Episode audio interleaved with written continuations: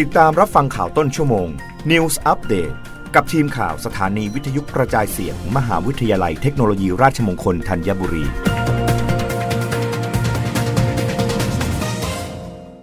รับฟังข่าวต้นชั่วโมง โดยทีมข่าววิทยุราชมงคลธัญบุรีค่ะ DES พบข่าวปลอม อ้างชื่อแอปเป่าตังและออมสิน ให้ยืมเงินติดท็อป 10 เตือนประชาชนเช็คก่อนแชร์ นางสาวนพวรรณหัวใจมั่นโฆษกกระทรวงดิจิทัล เพื่อเศรษฐกิจและสังคมฝ่ายการเมืองหรือ DES เปิดเผยว่า DES สรุปสถานการณ์ข่าวปลอมรอบสัปดาห์ระหว่างวันที่ 5 ถึง 11 สิงหาคม 2565 โดยศูนย์ต่อต้านข่าวปลอมมีข้อความเข้ามา 11 ล้าน8 56,795 ข้อความ โดยจากการคัดกรองมีข้อความที่ต้องดำเนินการตรวจสอบจำนวน 358 ข้อความ รวมเรื่องที่ต้องดำเนินการตรวจสอบ 166 เรื่อง โดยเป็นข่าวในกลุ่มนโยบายรัฐ ข่าวสารราชการมากสุดจำนวน 93 เรื่อง สำหรับข่าวปลอมที่มีคนสนใจสูงสุด 10 อันดับ มีรายละเอียดดังนี้ อันดับที่ 1 วิธีไอบีบหัวใจช่วยแก้ไขอาการเจ็บหน้าอก กระตุ้นระบบหมุนเวียนของโลหิต ให้จังหวะเต้นของหัวใจเป็นปกติ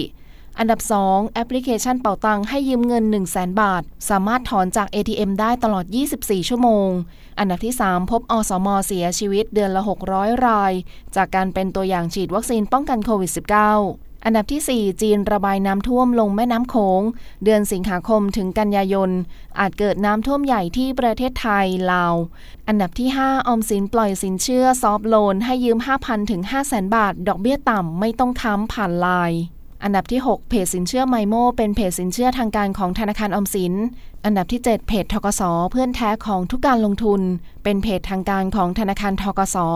อันดับที่ 8 เพจกรมการขนส่ง รับทำใบขับขี่ออนไลน์ไม่ต้องสอบและอบรม อันดับที่ 9 ดื่มน้ำสกัดจากใบบัวบก ผักชีลาว ขึ้นช่ายและมะระขี้นก ช่วยรักษามะเร็งก้านสมอง และอันดับที่ 10 เรื่อง 5 ประเทศในอาเซียนรวมไทย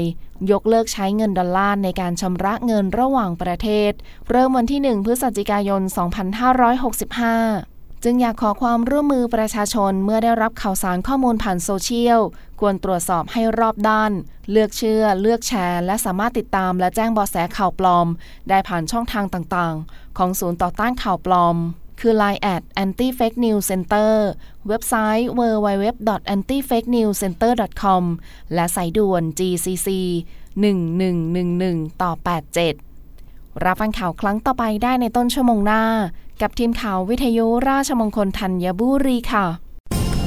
รับฟังข่าวต้นชั่วโมง News อัปเดตครั้งต่อไป กับทีมข่าวสถานีวิทยุกระจายเสียง มหาวิทยาลัยเทคโนโลยีราชมงคลธัญบุรี